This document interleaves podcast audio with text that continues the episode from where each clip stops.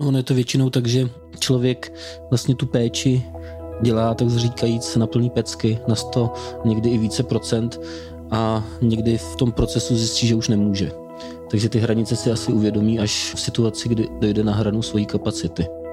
Je velké téma toho, že si ten pečující člověk, nejčastěji to bývá žena, nestihl od péče vůbec odpočinout a že vůbec neměl v životě čas, kdyby se mohl stáhnout jenom sám do sebe a pečovat jenom sám o sebe, a to potom jak si zesiluje tu prožívanou pečovatelskou zátěž. Ta péče je pro mě vlastně jako synonymum lásky.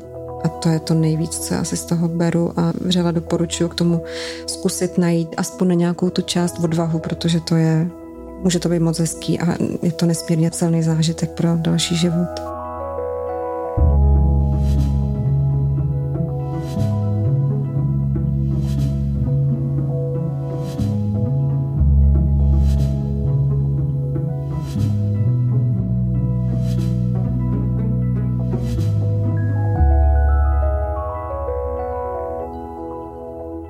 Dobrý den, je tu další epizoda podcastu Old School, který pro vás připravuje Elpida. Měníme pohled na stáří a mluvíme otevřeně o věcech, o kterých je někdy obtížné hovořit.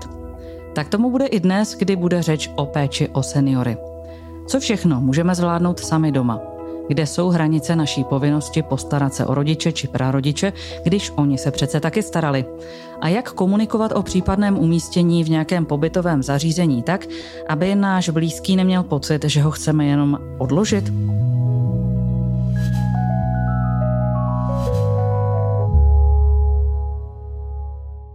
O tom si dnes budu povídat s mými dvěma milými hosty, s dámami, Simonou Bagárovou, zakladatelkou organizace MILA, která spolupracuje s domovy pro seniory, usiluje o zvyšování profese pečovatelů, a Simona Bagárová taky napsala knihu Hořím, což jsou rozhovory s pečovateli. Dobrý den, Simono. Dobrý den.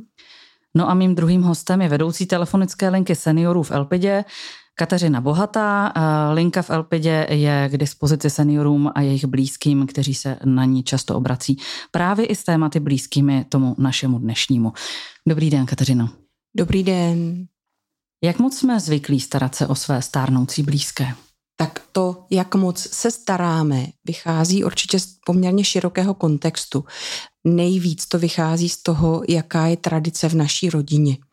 Takže jestliže jsme jako děti zažili nějakou formu péče našich rodičů o naše prarodiče, tak patrně budeme v této tradici nějakým způsobem pokračovat. Pravděpodobně ne úplně stejně, protože budeme žít v jiném kontextu a poskytovat péči v jiném kontextu, ale ten záměr tam pravděpodobně bude zakotvený. A samozřejmě hraje také vliv našeho nejbližšího okolí, toho, jak k péči přistupují naši kamarádi, přátelé, v jaké sociokulturní vrstvě se pohybujeme, a také má samozřejmě vliv vzdálenost. To znamená, že když se odstěhujeme a žijeme v zahraničí, tak to mění ten způsob, jak budeme pečovat, jak budeme zasahovat. Přemýšlím, jestli v tom nějakou roli hraje i to, že vlastně minulý režim stáří a nemoc a smrt nastěhoval do nemocnic, do domovů pro seniory, tenkrát do domovů důchodců, tak jestli jsme třeba o tuhletu dovednost nebo zkušenost nepřišli?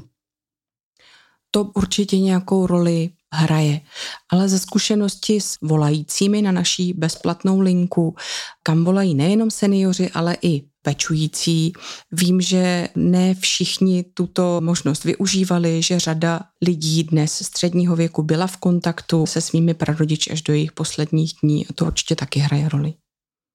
Mluví se o takzvané sandwichové generaci, s čím se lidé, kteří pečují o svoje seniory, v současné době musí potýkat.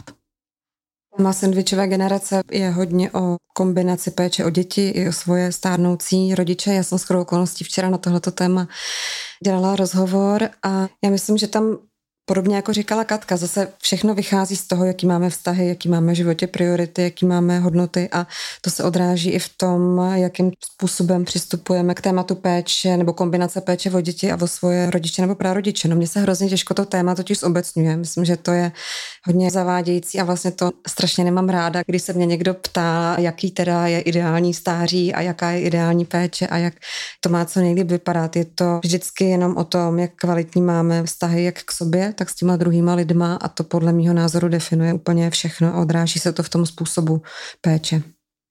Já jenom, jestli můžu doplnit, mně se taky velmi špatně pracuje s těmi generalizacemi. Také jsem zvyklá více zaměřit na ten konkrétní příběh a hledat ty silné momenty, opory i ty výzvy v tom konkrétním příběhu, protože jsou daleko lépe aplikovatelné než jakákoliv úplně obecná rada.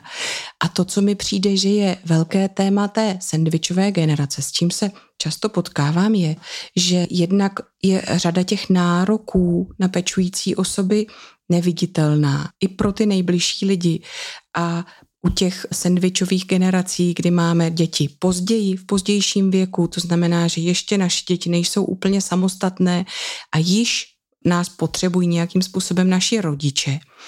Je velké téma toho, že si ten pečující člověk, nejčastěji to bývá žena, nestihl od péče vůbec odpočinout a že vůbec neměl v životě čas, kdyby se mohl stáhnout jenom sám do sebe a pečovat jenom sám o sebe a to potom jak si zesiluje tu prožívanou pečovatelskou zátěž. Já bych tomu ještě možná jenom dodala jednu věc, že problém podle mýho názoru není ta sendvičová generace sama o sobě, ale problém je, jakou hodnotu dáváme péči ve společnosti. Protože kdyby ta společnost vnímala, jak klíčová věc to je, kdyby zaměstnavatelé, firmy, korporace, vůbec lidi uměli o tom tématu víc mluvit a vnímali ho jako hodnotný, tak by se spoustě problémů, který se třeba právě sendvičové generace týkají, dalo předejít. Takže ten problém je podle mýho názoru v hodnotovém nastavení společnosti víc než v tom, že musíte nebo pečujete o děti a rodiče zároveň. Můžeme to nějak změnit? No, já řeknu takovou tu trapnou větu, že každý má začít u sebe.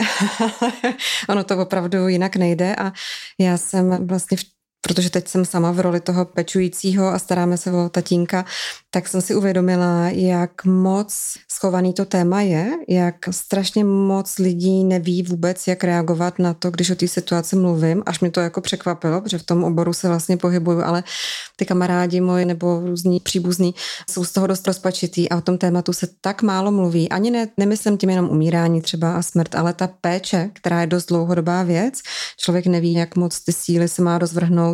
Ta péče zahrnuje, ať už je to péče o domácnost, péče o toho člověka, hledání různých služeb, je to spousta detailů, které jsou s tím spojený a já ten rok, co to jako řešíme, tak na to narážím úplně minimálně a se strašně málo lidma se o tom vlastně můžu bavit, no. Takže ta změna podle mě i v tom otevírat to téma, mluvit o něm, umět si říkat o tu pomoc, zajímat se o to, co prožívají ty lidi okolo mě, být schopný zpomalit, protože já teď vnímám, jak jsem hodně zpomalila a jsem úplně extrémně citlivá na to, jak je všechno ještě 10krát rychlejší, než jsem si myslela předtím. A vlastně je to pro mě velký překvapení, že tam se ty nůžky potom rozevírají a ta změna podle mě se může objevit jedině ve chvíli, kdy si řekneme, aha, tak pojďme si zastavit a dát tomu tu prioritu. No, je to jenom o tomhletom.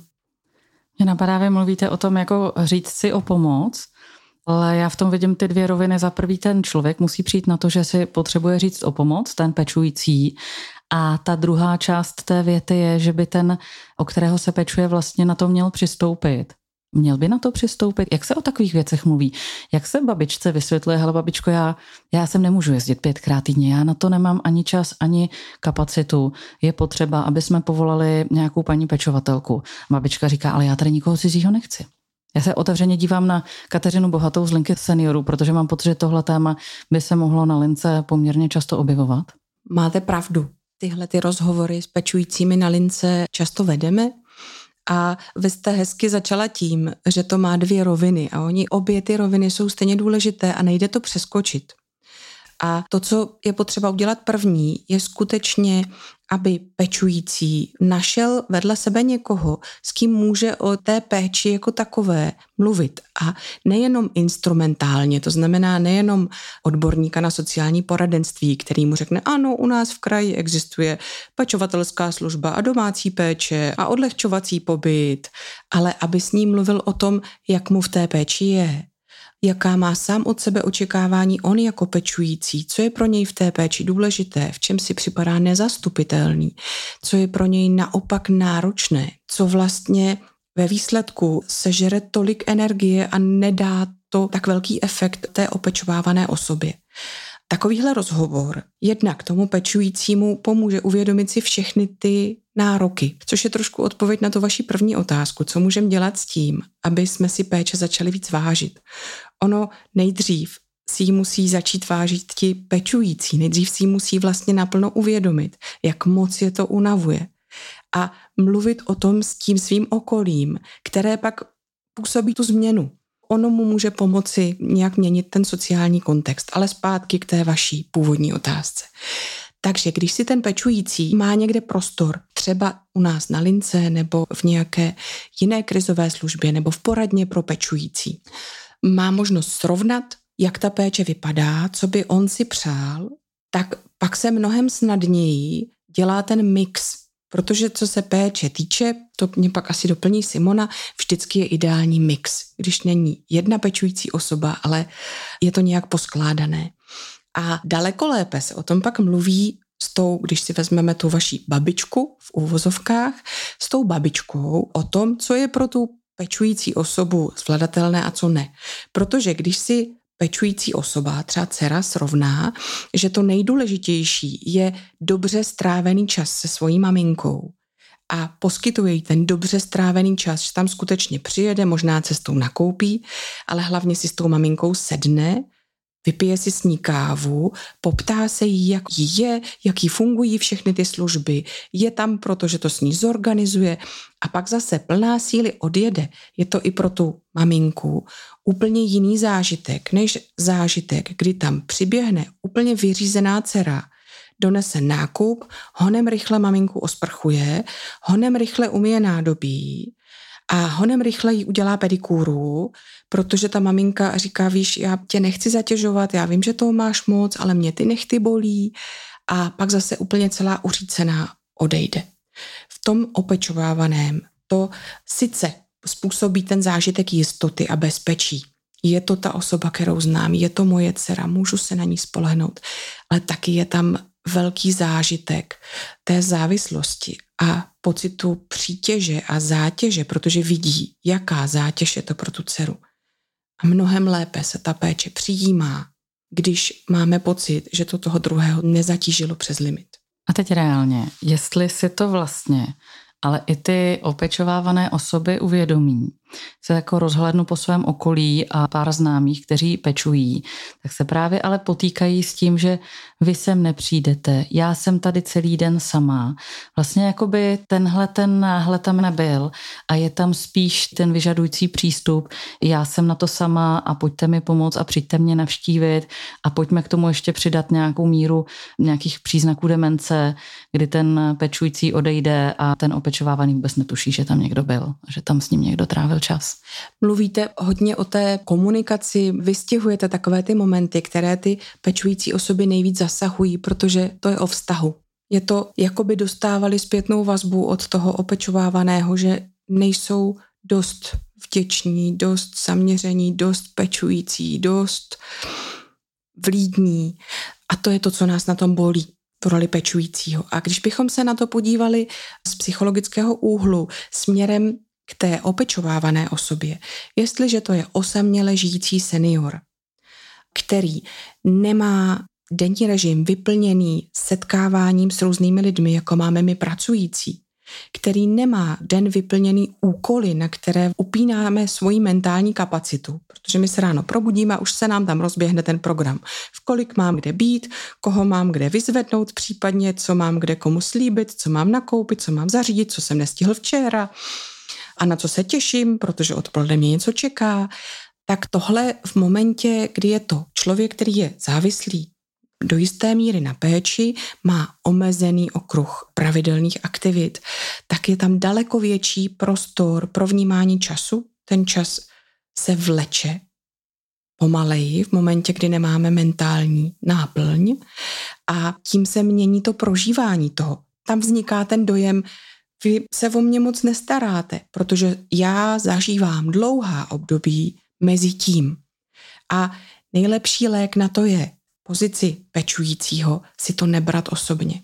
Pochopit, že je to zpráva toho člověka a jenom to přijmout. Mami, bylo ti tady smutno, viď? To mě mrzí. A teď jsme tady spolu. Pojď, užijem si to. Říká Kateřina Bohatá z Linky seniorů a já se obracím na Simonu Bagárovou a ptám se, kdy lidé začínají uvažovat. A teď je asi jedno, jestli pečující nebo opečovávané osoby, že už je na čase vstoupit do nějaké pobytové služby. Já mám zkušenost, že obecně začínají uvažovat o nějaké potřebě pomoci pozdě. Hodně často narážíme na to, že řada lidí a většinou těma pečujícíma jsou ženy, ještě ta generace těch žen okolo 65-70 jsou nastavený velmi často tak, že to jako urvou teda sami a všecko to musí dokázat a o tu pomoc si říkají poměrně těžko. A tím, jak je ten systém těch sociálních zdravotních služeb neúplně přehledný a ty lidi nemají často úplně jednoduše dostupné informace, kam se o tu pomoc obrátit, tak v tom zbytečně dlouho sami zůstávají. A co se týká vyloženě té pobytové služby, zase já to vlastně nedokážu úplně zobecňovat, ale nedávno jsme někde viděli výzkum, který mluvil o tom, že Česká republika společně s Polskem jsou dvě země Evropské unie, kde se lidé nejvíc starají o svoje blízké doma, což mě překvapilo. A myslím si, že ta pobytová služba hodně nastupuje ve chvíli, kdy se třeba u toho člověka už rozvine nějaká forma demence takovým způsobem, že to prostě nelze doma ustát. Ono se hodně i proměnily ty cílové skupiny v domovech pro seniory. Už to nejsou instituce, kde trávíte v plné síle nějakou fázi toho stáří a užíváte si tu společnost. Už je to opravdu prakticky všude z velké míry o péči o lidi s nějakou formou demence, takže se trošku stírá rozdíl mezi těmi domovy seniorů a domovy se zvláštním režimem, který původně tady pro ty lidi s touhle diagnózou byly určený. Takže aspoň ta moje zkušenost je taková, že to místo hledají ve chvíli, kdy už to zkrátka nelze při zapojení maximální snahy a maximálního počtu lidí prostě zvládnout. Což právě by se dalo podle mého názoru trochu taky ošetřit líp ve chvíli, kdyby ty lidi si o tu pomoc do domácnosti řekli včas, kdyby uměli využívat nejrůznější služby, třeba i dobrovolníky, odlehčovací pobyty a podobně, tak by se dokázali možná starat o tom domácím prostředí díl. To rozložení těch sil mi tam přijde jako extrémně důležitý. Vědět, že nemůžu přepálit ten start, protože já nevím, jak dlouho ta péče bude trvat. A je hrozně důležitý být nohama na zemi, uvědomit si, na co mám, aniž bych musela rezignovat na svůj život. To určitě není dobrá cesta. Kam ještě dosáhnu, na co mám sílu, jaký jsou moje možnosti a zkusit si to nakombinovat v rámci té rodiny tak jako pragmaticky. To je asi nějaký ještě předstupeň. Já vás doplním, Simono. Vy jste hrozně hezky popsala tu pragmatickou rovinu, že je dobré na to myslet včas, rozložit síly, včas uvažovat o pobytových službách. A já se někdy potkávám s tím, když se ozývají pečovatelé, kteří to včas neodhadli, že tohle je to, co jim vůbec nepomáhá, protože navíc mají intenzivní pocit, že selhali, že to jako oni sami nezvládli včas si toho všimnout. A já chci jenom dodat, že to nejde, že je to prostě úplně normální, že si toho člověk někdy sám nevšimne a o to důležitější je o té péči s někým mluvit a opravdu o tom, jaká ta péče je, nejenom o tom, kolikrát denně za maminkou chodím a jestli už ji i sprchuji, anebo jenom chodím nakupovat. A to, co vstupuje do té hry, že často vlastně pečující hledají tu pomoc někde jinde a že se jim špatně odhaduje náročnost té péče, je také proces, kterým každý pečující musí projít. Že si musí reálně prožít to, v jakém stavu ta blízká osoba je. On prochází velmi složitým prožitkem ztráty. Je to podobná ztráta, jako když nám zemře někdo blízký, ale to je ztráta, která přijde obvykle rychle, najednou. Ale když vidíme člověka, jak se mu pomalu zužuje soběstačnost, jak se stahuje ze světa, popřípadě, jak se u něj rozvíjí nějaká dlouhodobá nemoc typu demence a jak se ztrácí pomalu jeho osobnost, tak je to velká ztráta, psychicky obrovsky zatěžující, protože kromě toho, že na vás jde ta péče, ten závazek, jste nuceni najednou přebírat zodpovědnost za život druhého člověka, činit rozhodnutí, o kterých si říkáte, že nevíte, jestli na ně máte právo, jestli na ně máte kapacitu, tak také ztrácíte oporu ve své mamince, která pro vás celý život byla oporou, která pro vás byla vzorem. A to jsou věci, o kterých se už vůbec nemluví. A když pečující často přejímají tu péči, tak také úplně přirozenou prvotní fází je ta fáze nadšení a obrovského nasazení a vlastně očekávání, že to zlomí. Že oddálí tu situaci, že tím, že se budou víc starat, tak maminky zdravotní stav se vylepší, ono na tom bude lépe a to je taky důvod, proč často v uvozovkách přepálí ten start. A vyhoří. Simona Bagárová velmi přikyvuje. Vy se s tím potkáváte.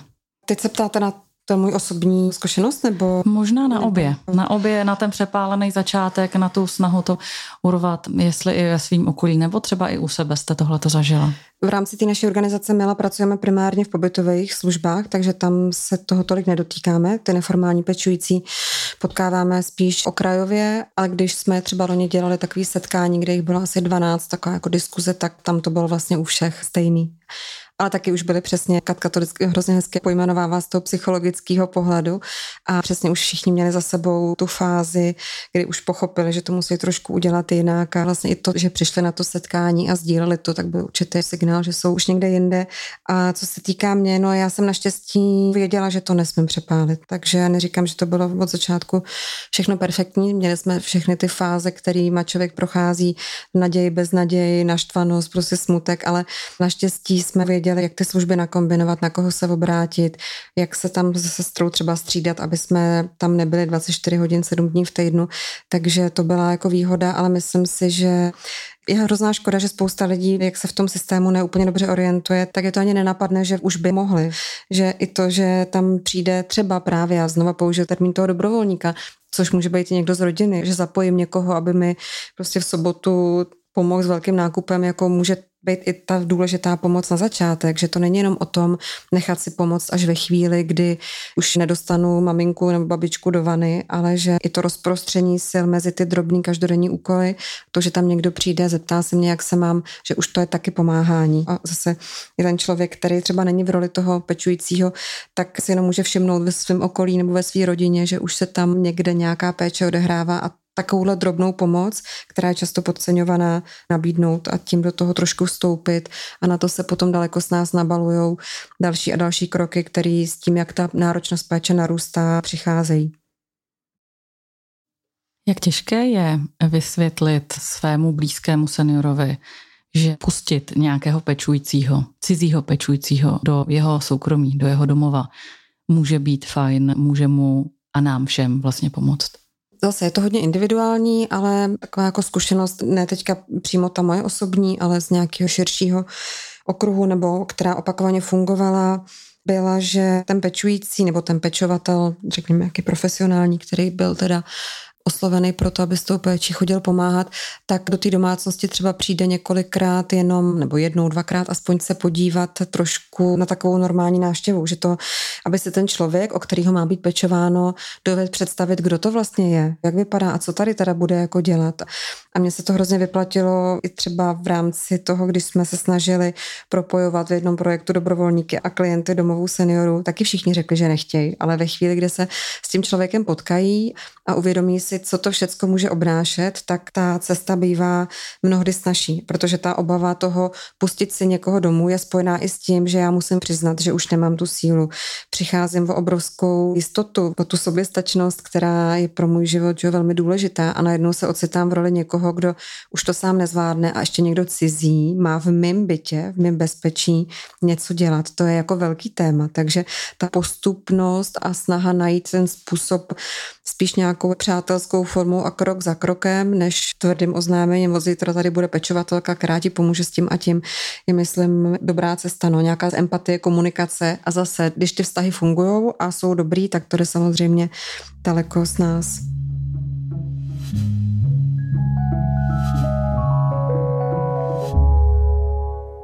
Zatím dámský podcast teď obohatí Jiří Hrabě, ředitel organizace Elpida, který tady ale dneska není jako ředitel Elpidy, ale člověk, který má právě s tímhle tématem zkušenost.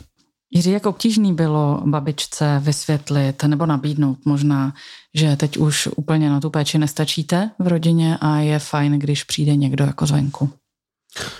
Já myslím, že ve finále to vlastně tak náročný nebylo to říct, Spíš bylo náročné to, co tomu předcházelo. Čili to byla nějaká obava nebo strach vůbec ten krok udělat. Ale potom, když se to už řeklo, s tím, že samozřejmě existují taky nějaké hranice pro toho pečujícího, který je potřeba opečovávat a je potřeba, aby myslel ten pečující taky sám na sebe. A když se to potom s babičkou tímhle způsobem probralo, tak ona to vlastně docela pochopila. A i když měla obavu z toho, že samozřejmě ztrácí nějaký svůj intimní prostor, protože do něj pouští cizího člověka, pečovatele, tak nakonec vlastně po pár dnech byla velmi ráda, protože získala taky nějakou vlastní kompetenci v tom smyslu, že mohla rozhodovat o určitých věcech, o tom, kdy se půjde vykoupat za doprovodu toho pečovatele nebo pečovatelky, kdy si nechá připravit snídani. Jsou to taky jako malé věci, ale hrozně důležitý pro toho člověka, aby si zachoval taky nějaký prostor pro své vlastní rozhodnutí a to myslím, že ve finále babičku docela posílilo. A jaký teda bylo to hledání těch vlastních hranic? To je vlastně taky téma, o kterém tady dneska hodně mluvíme s dámami. Jak jste o tom přemýšleli doma? No, ono je to většinou tak, že člověk tu péči dělá, tak říkajíc, na plný pecky, na 100, někdy i více procent a někdy v tom procesu zjistí, že už nemůže. Takže ty hranice si asi uvědomí až v situaci, kdy vlastně dojde na hranu svojí kapacity. A to už je taková ta červená signální barva, kdyby si člověk měl na to dávat pozor a vrátit se trochu k sobě a říct, já tady musím být dál i pro sebe, pro jiný lidi, ale taky pro toho, o koho pečuju a v tu chvíli já potřebuji dělat to rozhodnutí. Vy jste ale neskončili jenom u toho, že by docházela pečovatelka k babičce. Vaše babička potom šla do pobytové služby. V jaké situaci, v jaké chvíli to nastalo? Padla doma, následně následovala hospitalizace v nemocnici a jelikož bylo potřeba zajistit ještě nějaké doléčení, tak jsme vybrali pobytovou službu asi 25 kilometrů od místa bydliště a tam se babička přesunula. Ze začátku to bylo hodně komplikované, protože samozřejmě hodně se chtěla vrátit domů, ale my jsme věděli i po konzultaci s lékaři, že to není možné a že ta domácí péče už v tom rozsahu, kterou potřebuje, v podstatě není možná. Komunikovali jsme to s ní při těch pravidelných návštěvách, samozřejmě byl tam brek, bylo to silně emoční a zátěžový pro všechny, ale ve finále dneska, když za babičkou přijedu, tak je spokojená a říká, že tam má holky, kamarádky, což vlastně doma neměla. A že v půl druhý s ní vždycky chodí na kafe a na nějaký dortík. Vlastně si tam našla pevnou strukturu dne, která jí předtím chyběla, protože když byla doma ještě bez pečovatelek, tak jelikož jsme byli všichni v práci, tak se prostě ráno zbudila, celý den jak jakoby pospávala v křesle, pak byl oběd, pak pospávala v křesle, vlastně byl každý den stejný. Ale teď má kolem sebe lidi, kteří jsou v podobné situaci jako ona. A vlastně jste tam vytvořili jako docela dobrou partu a to je něco, na co třeba předchozích 10 let nebyla vůbec zvyklá, protože samozřejmě ty vrstevníci vzhledem k tomu, že jí 94 let už skoro všichni odešli, ale tady najednou znova má nějakou pevnou přátelskou vazbu a to si myslím, že je na tom hrozně důležitý. Jak často jste teďka s babičkou v kontaktu? Telefonicky 2x týdně, fyzicky 1x, 2x týdně. Necháváme to i na ní, ať si zavolá. Já když jsem tam byl naposledy, tak mi říkala, že už bych měl jako jít, protože jde právě na to kafe s holkama. Takže jsem pochopil, takže jsem jí trochu zdržoval. Ale vlastně jsem byl rád, protože ona už má taky stařeckou demenci, takže některé věci opakuje a vlastně, když tam jsem půl hodiny nebo hodinu, tak ona to nerozliší.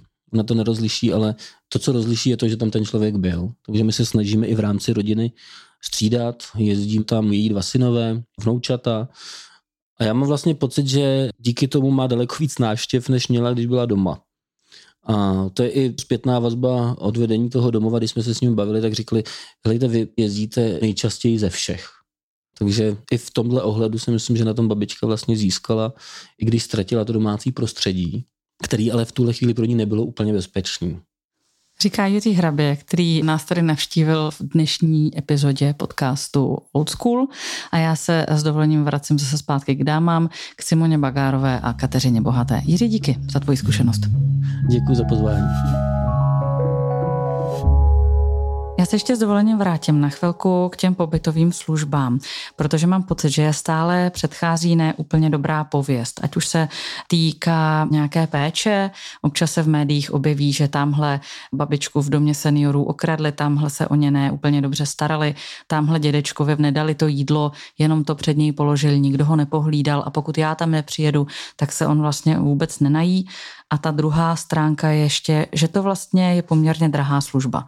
Teď koukám na vás, Simono, jak je to v dnešní době? Myslíte, že se ta pověst zlepšuje? A jaká je realita? Tak přemýšlím, z jaké strany to mám vzít, ale asi půjdu přes zkušenost, kterou máme v rámci naší organizace MILA, která ročně pracuje s 8 domovy seniorů. Ty témata, které tam řešíme, jsou hodně spojený s fungováním týmu a komunikací. Znamená to, že ročně potkáme zhruba 400 profesionálních pečujících a já jsem přesvědčená o tom, že 99% z nich si tu práci vybralo proto, že jim dává smysl a proto, aby ji dělali dobře. A ve chvíli, kdy dojde k nějakému selhání toho pečovatele, tak je to velmi často důsledek toho, jak strašně špatně je o ty lidi postaráno.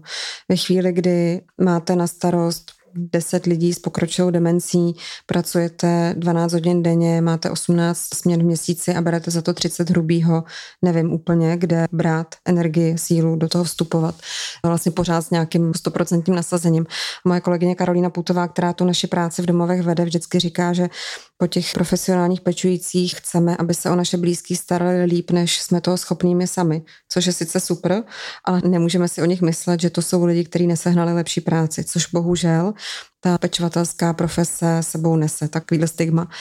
A tam si myslím, že to začíná. Kateřina už předtím zmiňovala, jak je hrozně důležitý, aby ty pečující dali hodnotu té péči a tady to platí u těch profesionálů taky. A hned ten druhý stupeň je samozřejmě i společnost jako taková. Zase jsme u toho, jakou hodnotu teda té péči dáváme, co to pro nás znamená. A v neposlední řadě jsou to média, kde já vnímám obrovský dluh a přijde mi strašně nefér, že se o pečovatelské práci mluví jenom v případě, když někdo selže. To jsou výjimeční případy. To, že byla kauza Slunečnice, že někdo týrá seniory, neznamená, že to takhle je všude. A hrozně mi vadí, že ty média nejsou schopní to vyvažovat a že nepátrají nikdy po té příčině. A bohužel to nedělá ani MPSV, Ministerstvo práce sociálních věcí, který na takovýhle kauzy mívá reakci typu zpřísníme kontroly. Co to znamená? Jako říkám tím, že ty lidi, kteří tu práci dělají nejlíp, jak můžou, tak jim ještě teda přiložím místo, abych zlepšil podmínky pro jejich profesi, abych se snažil přilákat do toho oboru víc lidí. Takže tam já bych určitě začala u toho, jak vlastně vůbec jsou ty služby zabezpečený personálně. Ten nedostatek lidí tady je a bude to čím dál tím horší. A co se týká ty kvality, samozřejmě, že úplně ve všech oborech lidské činnosti jsou domovy, které jsou lepší, které jsou horší. Samozřejmě, že v každém domově jsou pečovatelé, kteří jsou fantastický a jsou tam lidi, kteří by tam neměli být. To tak prostě je. A myslím si, že to, co může přispět k tomu zlepšení, je taky to, jak rodiny vnímají vůbec tu službu, jako uvědomit si, že domov seniorů není instituce, která přebírá 100% péče a já tam chodím v sobotu s kompotem na návštěvu.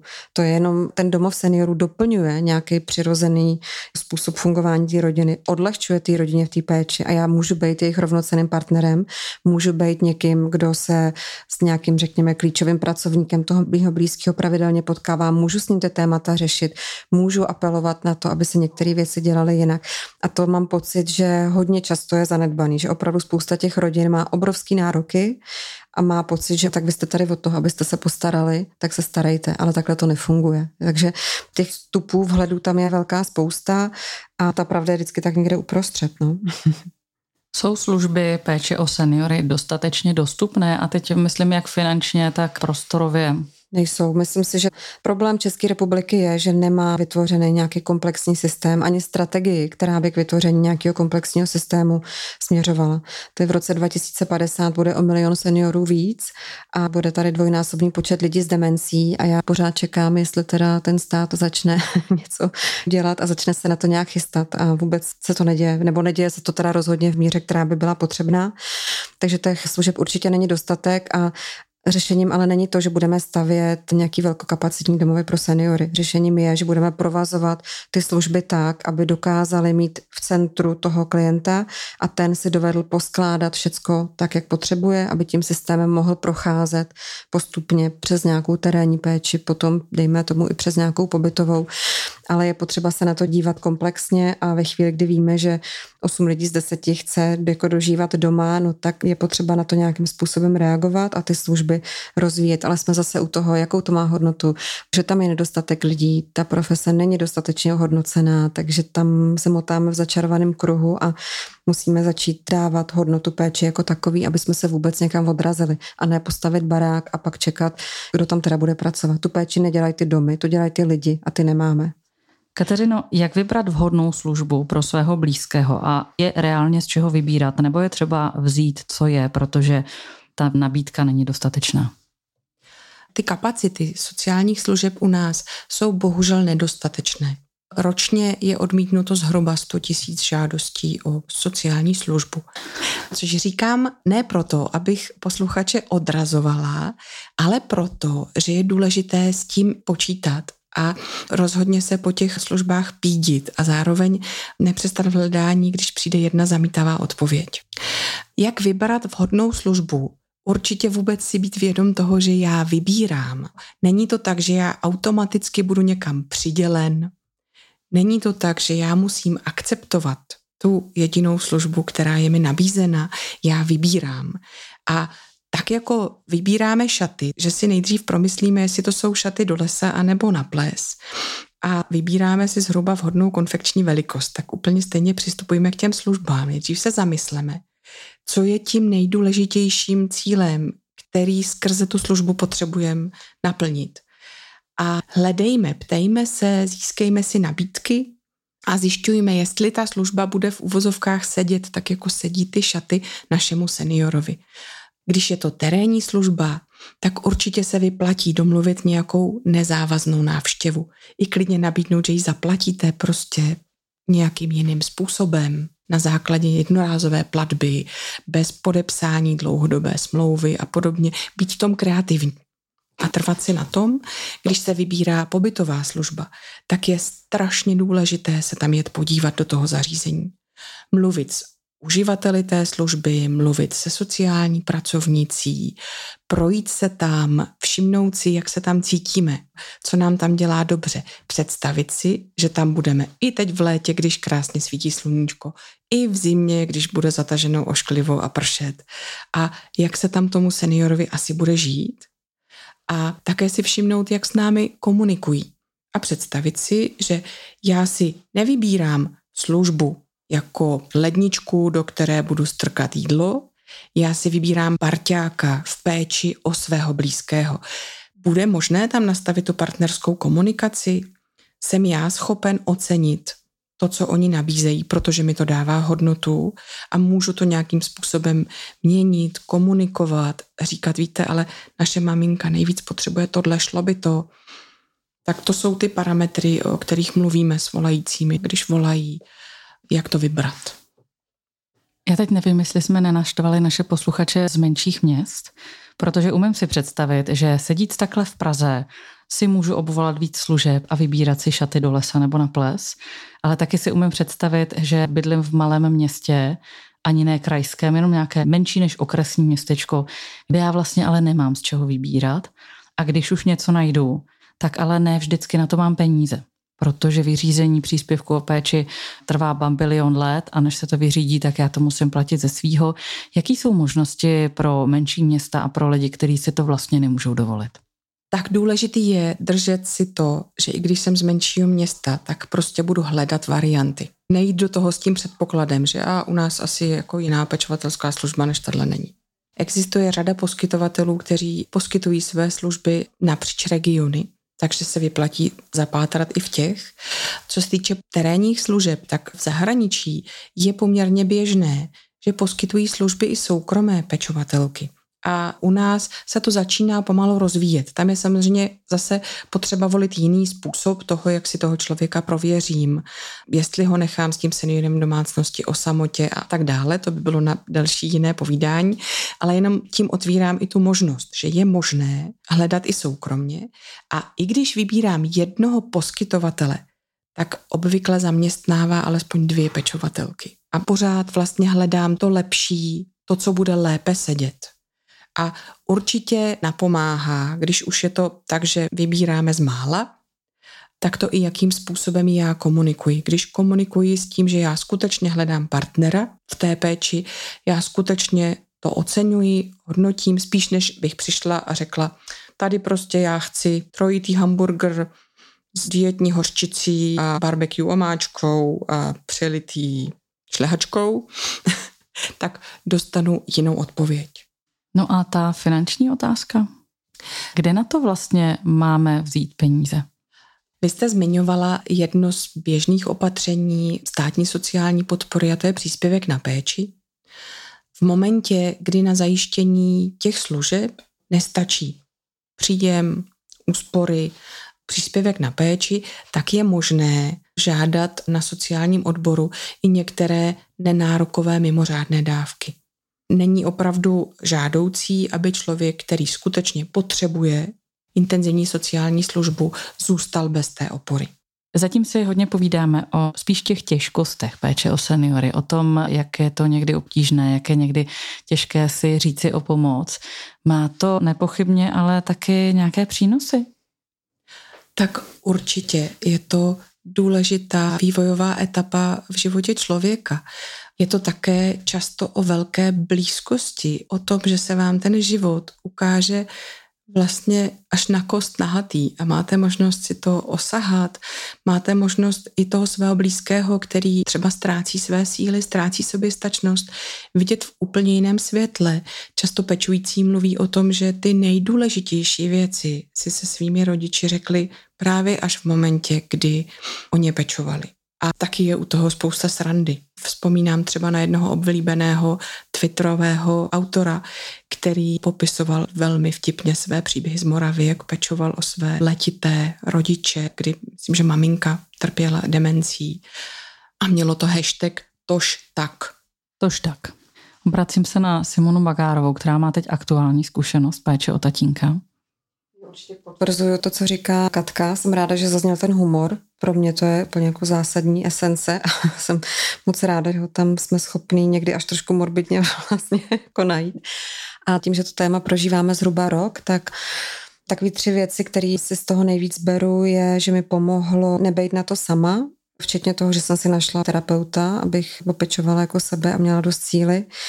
Určitě se snažit postupovat po malých krocích a být o takový jako aspoň půl krok napřed, předvídat, co zhruba teďka za scénáře můžou nastat a zkusit si ty informace hledat kousek po kouskách, nenechat se zavalit tím vším, co ten internet k tomu tématu nabízí.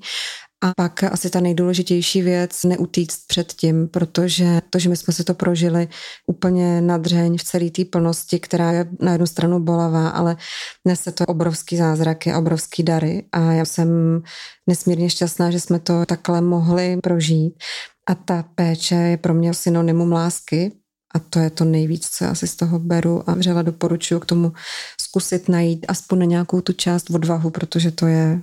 Může to být moc hezký a je to nesmírně silný zážitek pro další život. Říká Simona Bagárová, host dnešního podcastu Old School. Dámy, já vám oběma velmi děkuju za vaše povídání. Ještě připomenu, že náš podcast nacházíte buď na elpida.cz anebo v podcastových aplikacích. Hosty dnešního podcastu Old School byla Simona Bagárová, zakladatelka organizace MILA a mimo jiné také autorka knihy Hořím, to si určitě přečtěte, a Kateřina Bohatá, vedoucí telefonické linky seniorů z Elpidy. Děkuji vám oběma, že jste přišli. Děkujeme. Děkuji.